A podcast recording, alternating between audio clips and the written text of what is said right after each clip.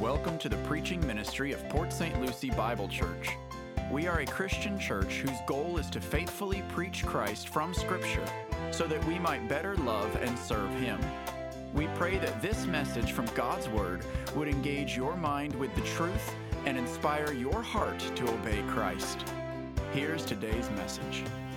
Well, as we return to Haggai, look for chapter 2. We've already read verses 1 through 9. That was last, last Sunday. So I won't reread this entire passage again. Haggai 2, verses 1 through 9 is where we will be. But rather, I would like to begin by reading four critical verses uh, from Malachi chapter 3. That'd be just two books more to your right. Uh, Malachi, the last book in the New Testament. And I'm going to read just, just a, a few pivotal verses, uh, four of them from there. Malachi is the, the last book, the final book in the Old Testament before God's prophets went silent. Uh, prophecy went dormant for about 450 years after Malachi prophesied.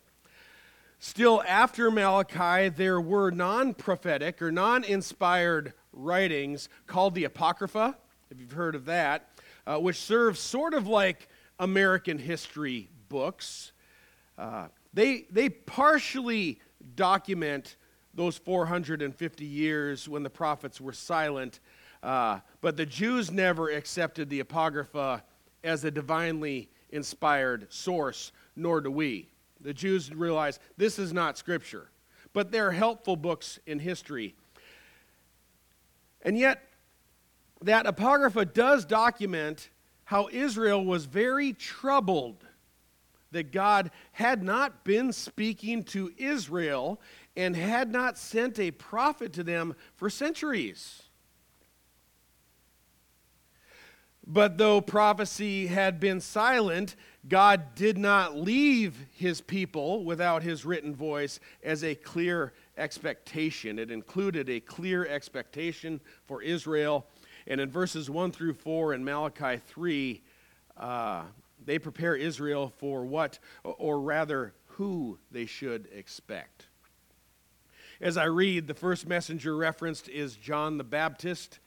Uh, the second messenger that is referenced, the messenger of the covenant, is the Lord Jesus himself, who will come to his temple, Malachi says. And when he does, Christ is going to treat that believing element in Israel like gold and silver. He's going to purify them as God's very own possession. Reading from verse 1 Malachi chapter 3 says, Behold, I am going to send my messenger, that's John the Baptist, and he will clear the way before me. And the Lord whom you seek will suddenly come to his temple, and the messenger of the covenant in whom you delight, this Messiah, behold, he is coming, says Malachi, uh, says the Lord of hosts. But who can endure the day of his coming?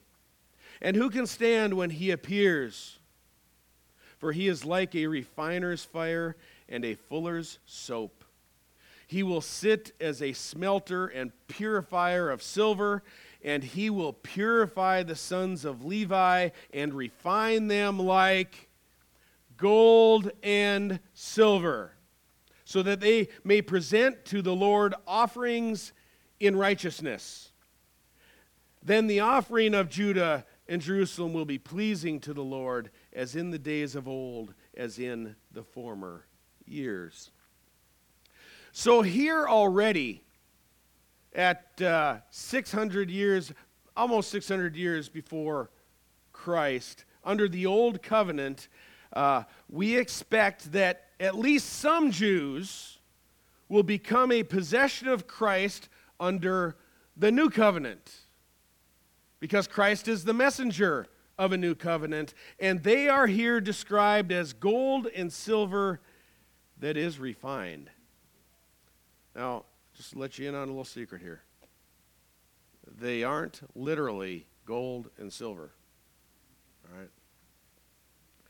No, this metaphor indicates they are very precious to Christ. Uh, so he sends them through a, through a process of purification.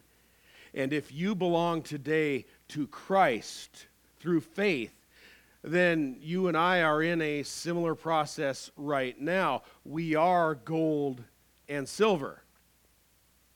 Malachi also tells Israel to expect the Lord will enter his temple. That is the second temple that Israel is building at the time of Haggai. Uh, as a messenger, a messenger of the covenant, as a messenger, he will declare the inauguration of a long awaited new covenant. Jeremiah promised it, Ezekiel promised it, Daniel promised it, Isaiah promised it, Malachi promised it, and Haggai promises it. That's just a small sampling. So you get the picture. Israel was not, was not unaware of what God was going to do. And Christ, who suddenly comes to his temple, of course, he's going to cleanse whips and cords. Uh, he is the messenger of this new covenant. It, it, that is not that hard, not that hard for us to understand. And as we return to Haggai chapter 2, God promises in verse 9 this new covenant that Jesus will announce will bring God a greater glory than that of the old covenant. That, that is right. Our passage contains a contrast between the old covenant ratified at Mount Sinai and the new covenant ratified on a cross at Mount Calvary. You may have heard an old hymn. It was called Up Calvary's Mountain. Anybody ever heard that? I don't know the tune well of it, but it goes like this. Up Calvary's mountain, one dreadful morn, walked Christ my Savior, weary and worn, facing for sinners death on a cross, that he might save them from endless loss. Folks, you cannot improve on that. You cannot improve on the gospel through the new covenant. It's a greater glory. And just like we repeatedly see in the New Testament, we see this again and again in the New Testament, verses 1 through 9 uh, offer a contrast in Haggai between the two covenants. As we departed last week, I promised, well, we would make a return to God's promise, as it is called, described in verse 5. It is there that we read, As for the promise which I made to you when you came out of Egypt, my spirit is abiding in your midst. Do not fear. God's spirit did abide with Israel as they came out of Egypt, a pillar of cloud of a cloud by day, a column of fire by night. And God reminds this group now, my presence never left you. That should be an encouragement to us. As, as the readers or the, those hearing Haggai said, but I don't see him. Nonetheless, we are told God is with us and, and the promise that was made. When Israel came out of Egypt, it, it refers to the old covenant that was ratified at Mount Sinai. Um, at, at that very moment, at that moment, in Exodus 25 and verse 8, God commanded Israel, this was a command, ready? The giving of the old covenant. Let them construct a sanctuary for me, that I may dwell among them. Through the prophet Haggai, this post exilic Israel, the ones who've returned to the land, uh, they are here reminded that they, well, they're repeating God's same command to build. They're, they're building a second temple. Prepare a sanctuary for me that I might dwell among you. Uh, through our own study of Haggai, as the church in this age, we see that Christ's church is also reminded that we are building a temple. And we join into a building process of God's temple or sanctuary where God dwells among believers, indwelling us, uh, where the Holy Spirit wants to dwell. And God again says, Build me a temple that I might dwell with you. Uh, through the gospel, build me a sanctuary. Preach the gospel. So then, Christians recognize that we are a temple of God. We are gold and silver being refined. How often do we sing, O Lord, prepare me to be a sanctuary, pure and holy, tried and true? With thanksgiving, I'll be a living sanctuary for you.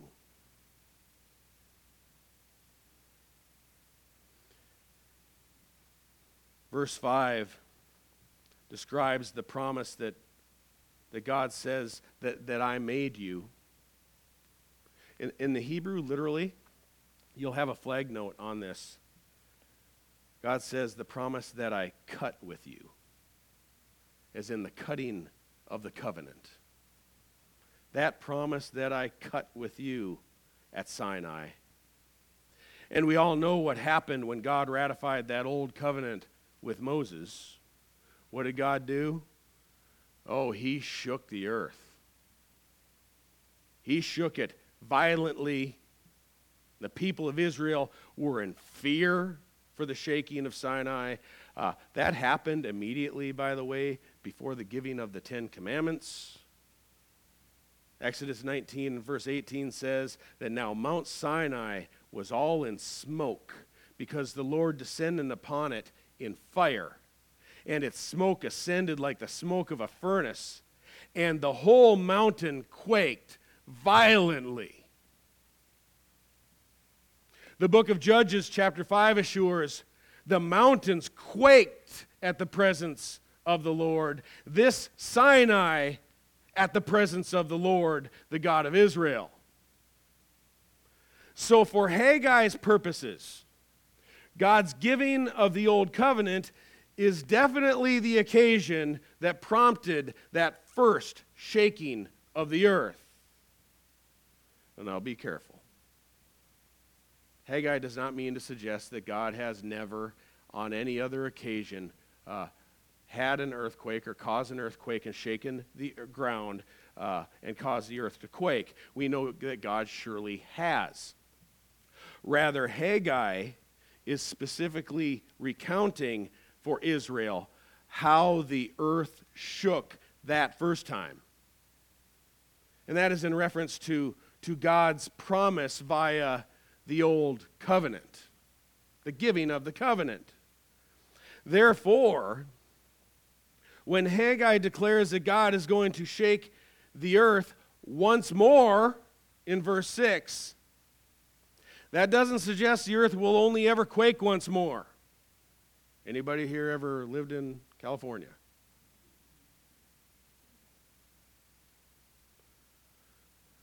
No, in, in context, you're, you're smart people. Help me out here.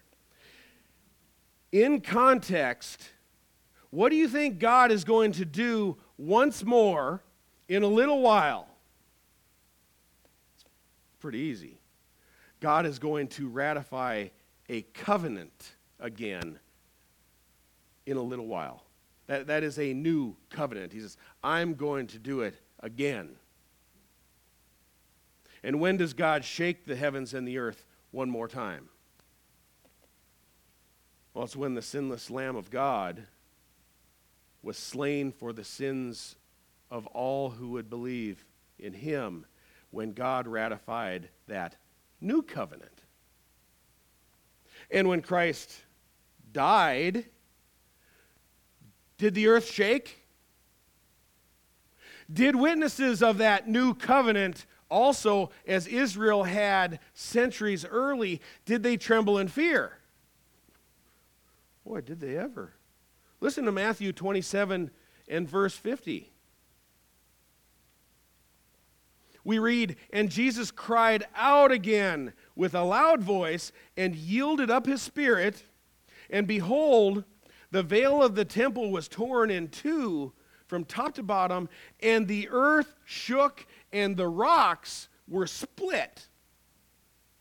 The tombs were open, and many bodies of the saints who had fallen asleep were raised. And coming out of the temples, uh, out of the tombs after his resurrection, they entered the holy city and, and appeared to many.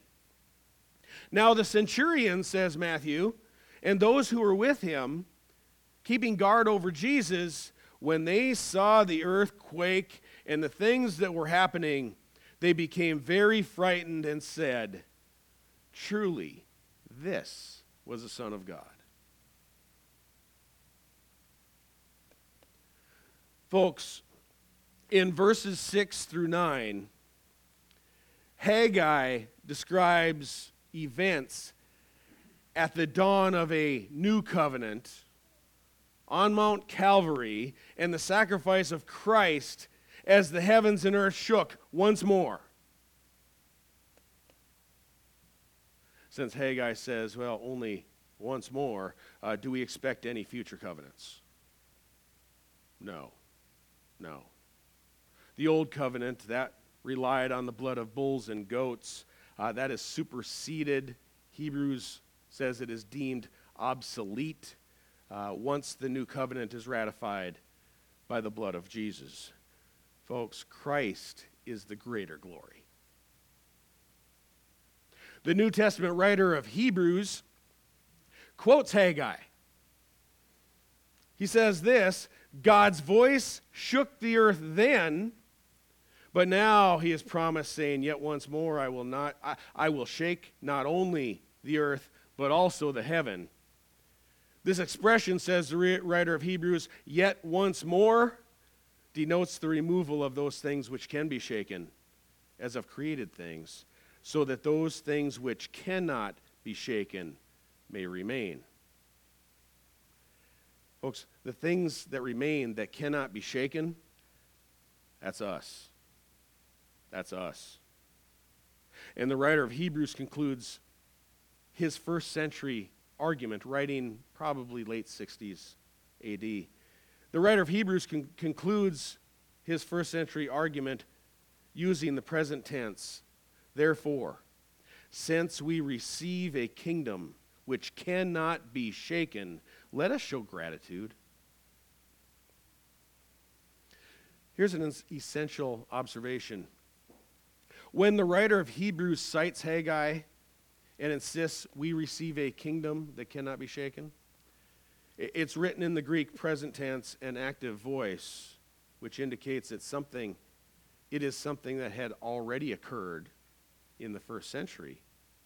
And the active voice says it continues to occur over a period of time. Let's bring a Greek scholar in. John Calvin is his name. Calvin says concerning the writer of Hebrews, quote, he only infers from the shaking of the heaven and the earth that the state of the world was to be changed at the coming of Christ. For things created, they're subject to decay, but Christ's kingdom is eternal. Then all, then all creatures' essential needs are brought into a better state, writes Calvin.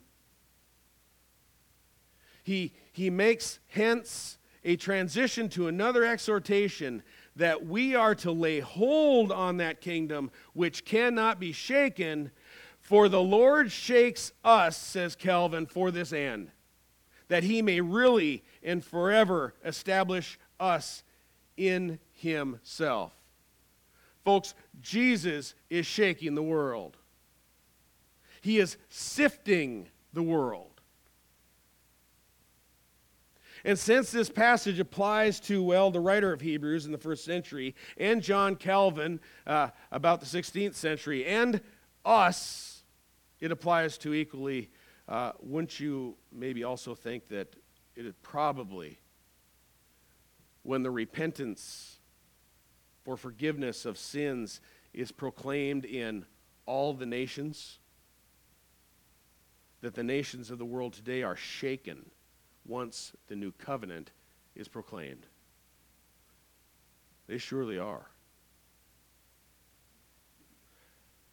Mount Calvary shook, but the tremors are still reverberating all over the earth.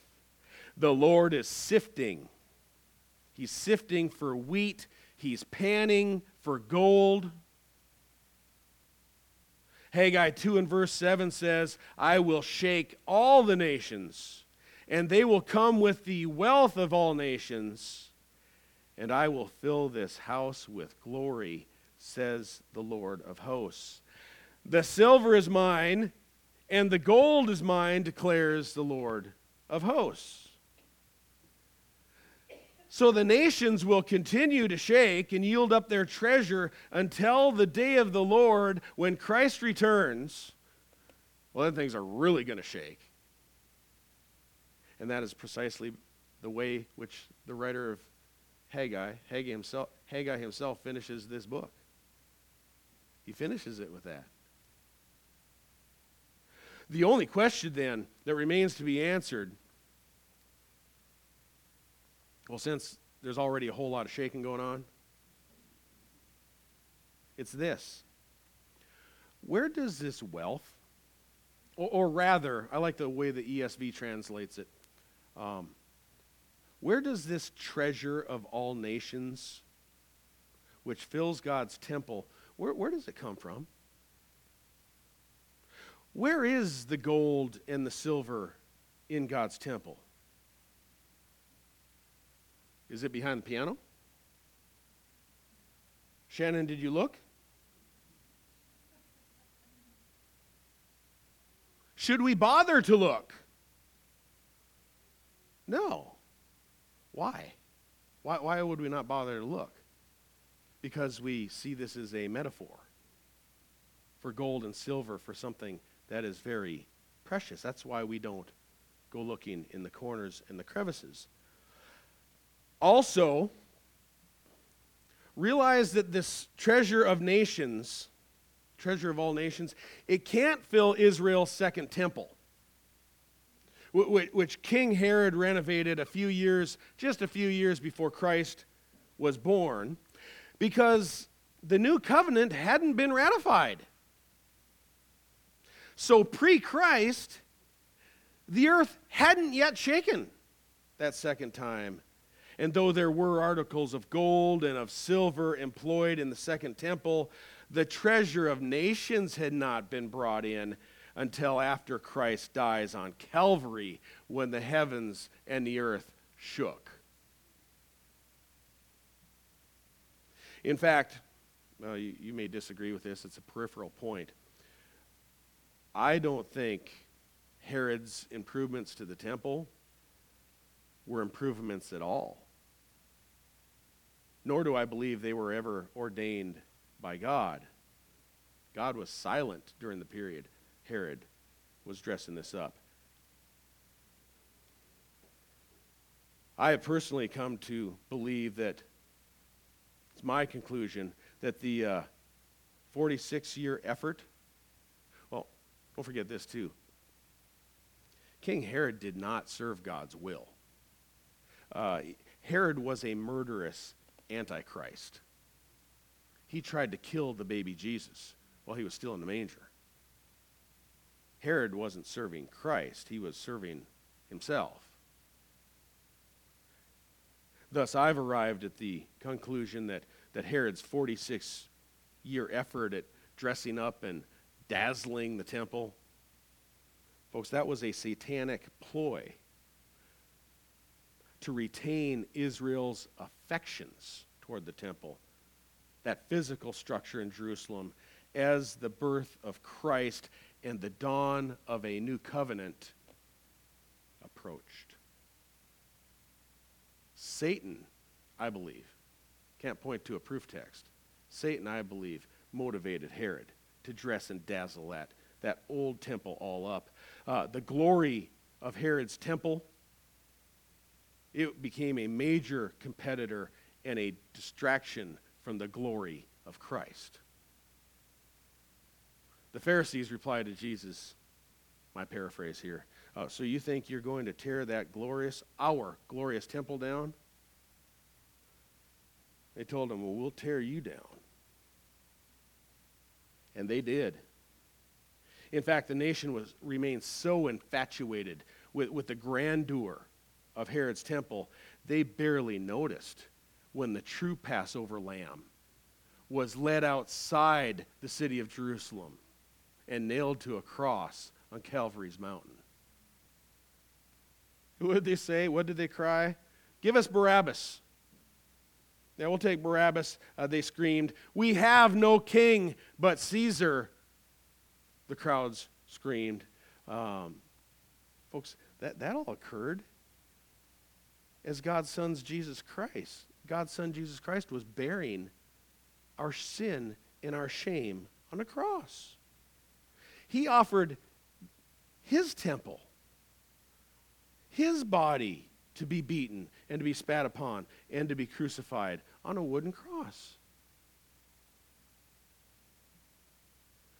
And it was not too many years later that God took care of Herod's temple. I personally believe that those temple enhancements, as I said, uh, they were never shank- sanctioned, uh, nor was God impressed at all with, with Herod's opulent reno- renovations. Uh, Christ was never seen wearing silver and gold. Christ didn't come here for that. I don't care about gold or silver either. It's a type of metal.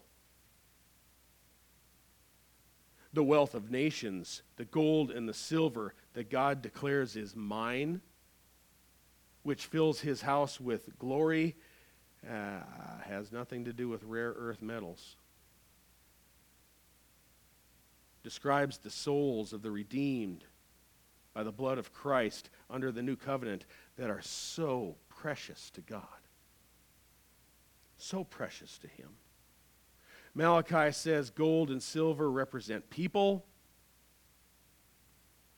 people who are being purified that they may present to the Lord offerings of righteousness. Malachi also clarifies this gold and silver comes in after the forerunner John the Baptist. And after the messenger of the covenant visits his temple, and after the Lord shakes the heaven and the earth once more on Calvary's mountain. This indicates that the gold and silver comes into God's house during this church age. Our scripture reading from 1 Corinthians chapter 3 stated that while proclaiming the gospel, uh, we become workers who build God's temple. One plants, another waters. Each will receive his own uh, reward according to his own labor. Paul says, We are God's fellow workers. You are God's field, God's building. And an apostle, as an apostle, Paul stated, like a wise master builder, I laid a foundation and all of us are building on it foundation of the apostles and prophets but each man must be careful how he builds on it for no man can lay a foundation other than the one which is laid which is Christ Jesus consider this the church's one foundation is Jesus Christ her Lord. She is his new creation by water and the word. From heaven he came and sought her to be his holy bride. With his own blood he bought her. And for her life he died.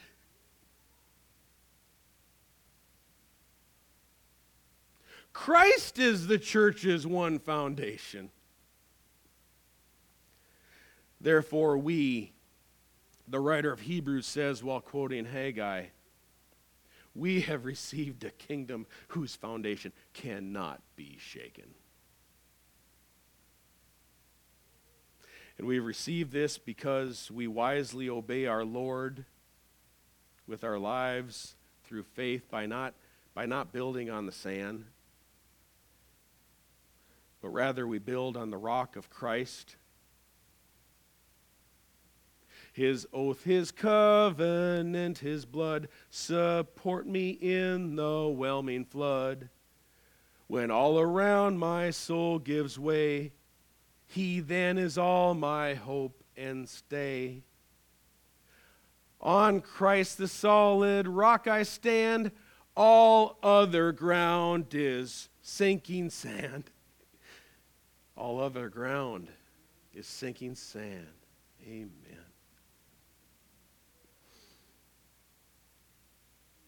Built on a solid rock, the church will not be shaken. now, if any man builds on the foundation with gold, silver, precious stones, wood, hay, or straw, each man's work will become evident. For the day, that is the day of the Lord, will show it because it will be revealed with fire. And the fire itself will test the quality of each man's work. Wood, hay, and straw are consumed by the fire of God's judgment, while gold, silver, and precious stones are purified and refined by that same fire. Gold and silver and precious stones then represent any lasting work which effectively facilitates the redemption of eternal souls through the proclaiming of the gospel these precious souls become part of God's temple, which sits upon Christ's foundation that is unshakable. They can no longer be shaken. And we are figuratively building the temple of God with gold and silver every day. By comparison, the wood, hay, and the straw, they're, they're the worthless endeavors that we so often get entangled with. We waste our life and resources upon. Verse 16 Do you not know that you are a temple of God and that the Spirit of God dwells in you? If any man destroys the temple of God, God will destroy him. For the temple of God is holy, and that is what you are.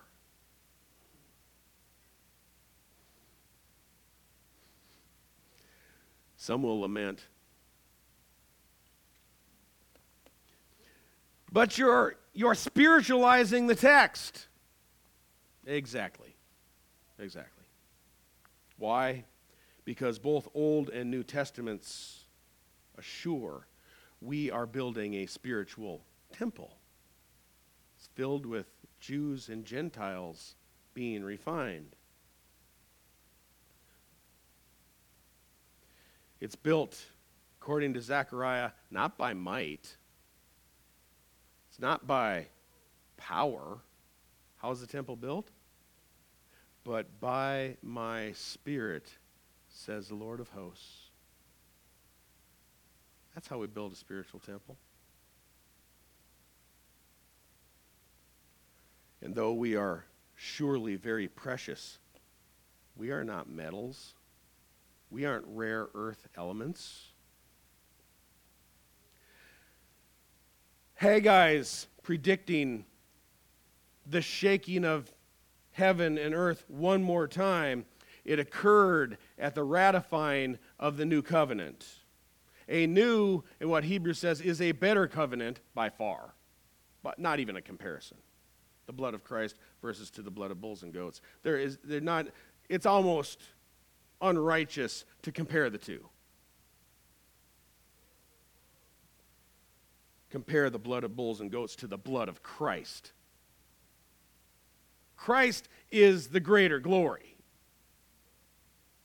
In verses 6 through 9, ultimately then point to the true treasure that is shaken out of the nations, and that is people who enter into the church by faith in Christ and experience peace and reconciliation with God through the blood of God's Son.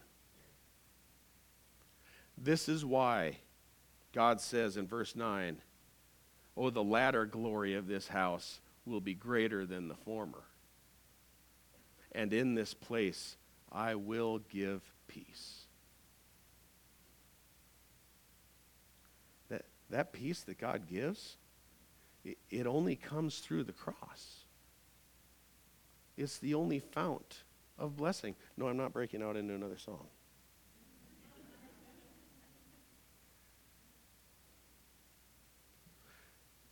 Something greater than the temple is here. Something greater than Solomon is here. Christ is the greater glory. I don't think this is that hard to understand. But, but what would you think if I told you that some say this passage, passage in Haggai doesn't point to Christ and the giving of the new covenant? And that instead this passage today remains unfulfilled still. And in order for this prophecy of Haggai to be filled, we must erect another physical temple of stone decked out with gold and silver, literally. And their defense for that position rests chiefly in the fact this gold and silver must be taken literally. Shipped in from all the nations. Pallets on planes, pallets on trucks, I guess. It's got to be literal, it said. File that for a minute. What if I also told you concerning our earlier passage in Malachi that some will agree that, that John the Baptist is the forerunner mentioned and already came in the spirit of Elijah, clearing the way for the Messiah, but that same messenger of the covenant, at least to date, still hasn't come to his temple. Rather, it is suggested that Malachi's prophecy will not be fulfilled until Christ returns to a, another temple. One in Jerusalem where Jesus uh, where I guess Jesus can take inventory of all the gold and the silver to make sure that everything is properly accounted for. Yeah, I don't think that's right, folks. I don't think that's right. For one thing, when Christ returns, he is going to rapture us, his invisible temple, those who are indwelt by the Holy Spirit. He's not going to visit Jerusalem's temple before he begins pouring out his wrath on the earth, everyone else who has decided they don't want to be part of God's temple. Jesus is not returning a second time to walk into a temple in Jerusalem. That already occurred in 30 AD. And on the day of the Lord, when Christ returns, having gold and silver waiting for him on pallets, it's going to be completely irrelevant.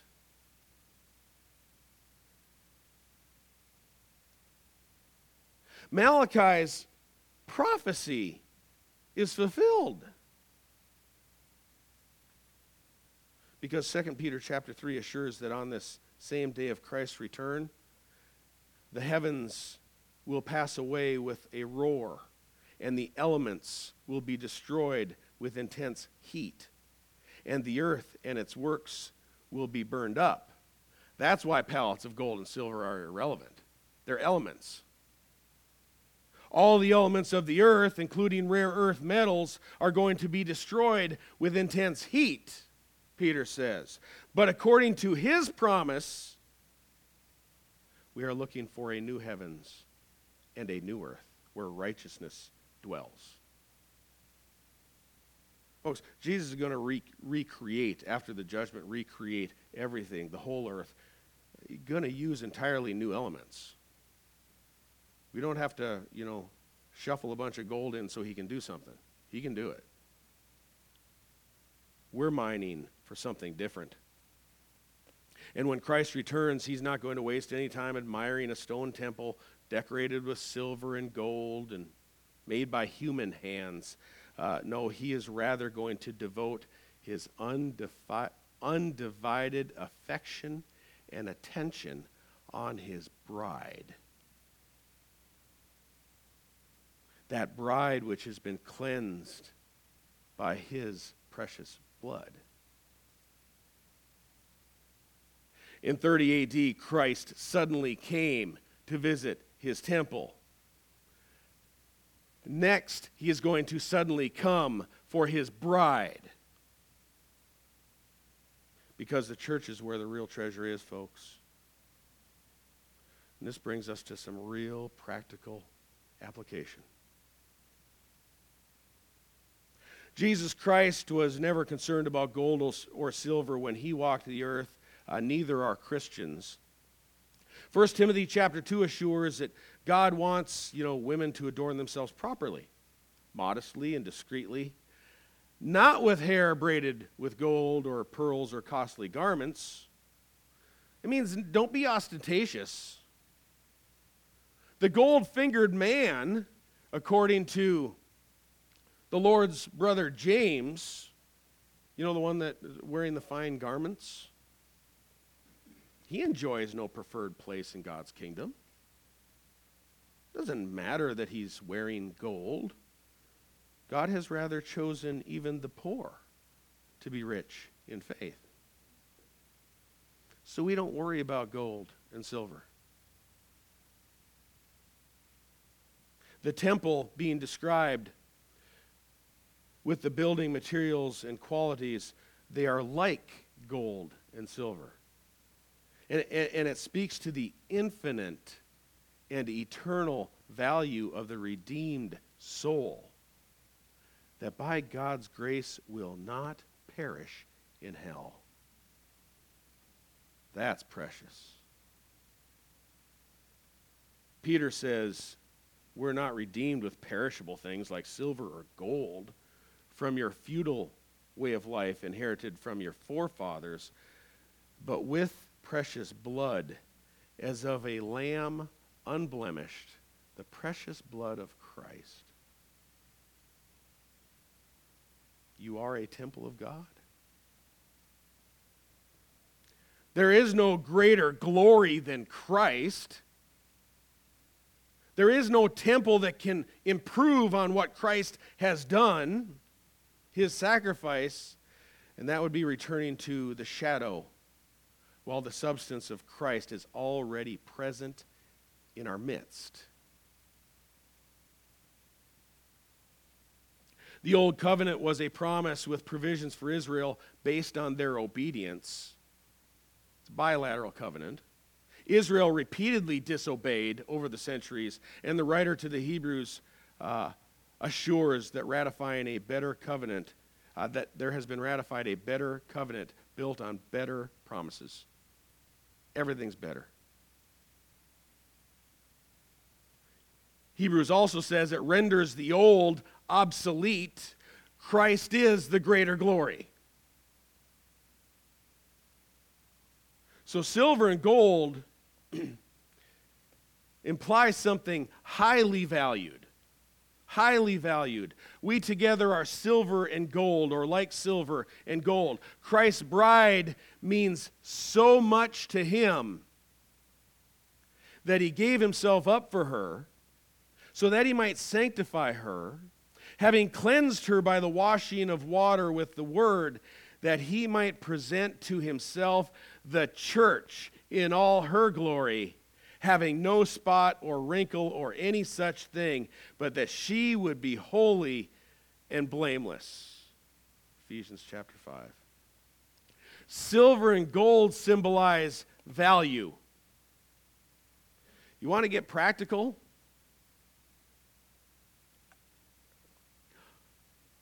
All of us, including myself, need to remember to treat Christ's church like his soon to be wed bride, and not a prostitute to be insulted, criticized, used, and discarded when you are, feel that you're done with her. Is that practical? You ever heard anyone say they're, you know, they're just sick and tired of the people at church? Full of hypocrites. I'll sit at home with my Bible by myself. I don't like Jesus' bride. I love Jesus, but I don't like his bride.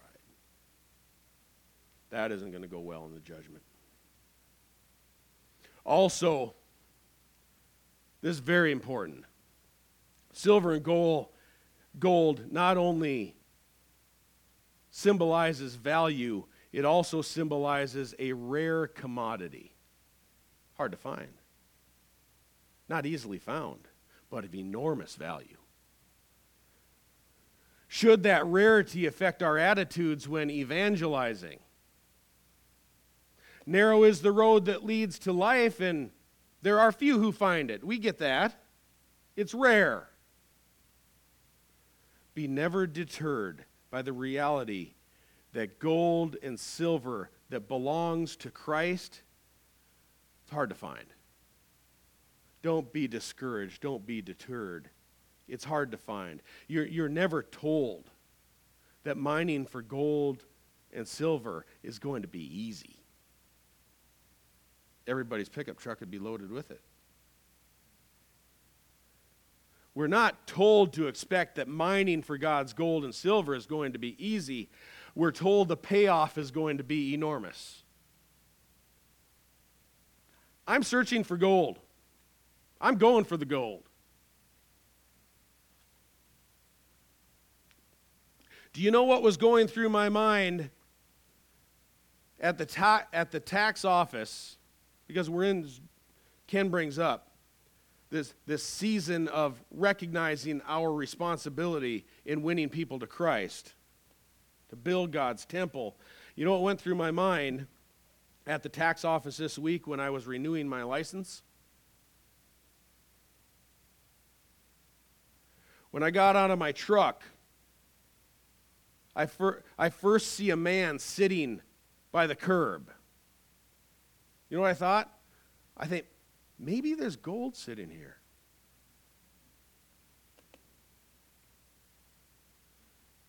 His name is Zuri.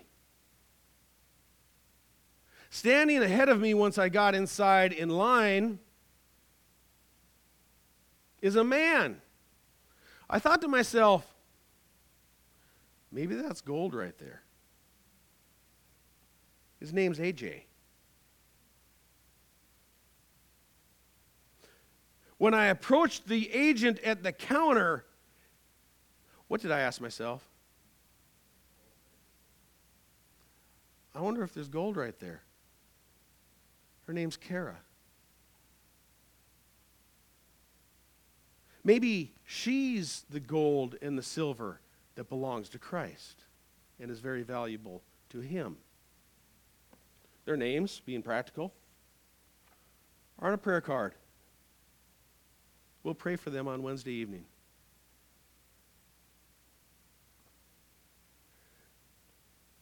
Finally, gold and silver are, are in the church, and uh, they are to be refined into the image of Christ. We're all mid process, but we are a holy temple. That is what you are. It's built of Jews, built of Gentiles, being purified, purified, purified, and refined like gold and silver, Malachi says, so that we may present to the Lord offerings in righteousness. The holy life. It's putting sin away. And we baptize and make disciples, teaching them to obey everything that Christ commanded us. So, whether, so, so either, here's the thing either we are going to see a life change, we are either going to see a life change or it is fool's gold. Can't tell by the naked eye. All looks the same, but through the refiner's fire and the fuller's soap, it will be revealed with testing. Go out, win souls, bring them in, edify, multiply, and then we'll all know. We all know enough in order to witness to others to Christ. Let's pray.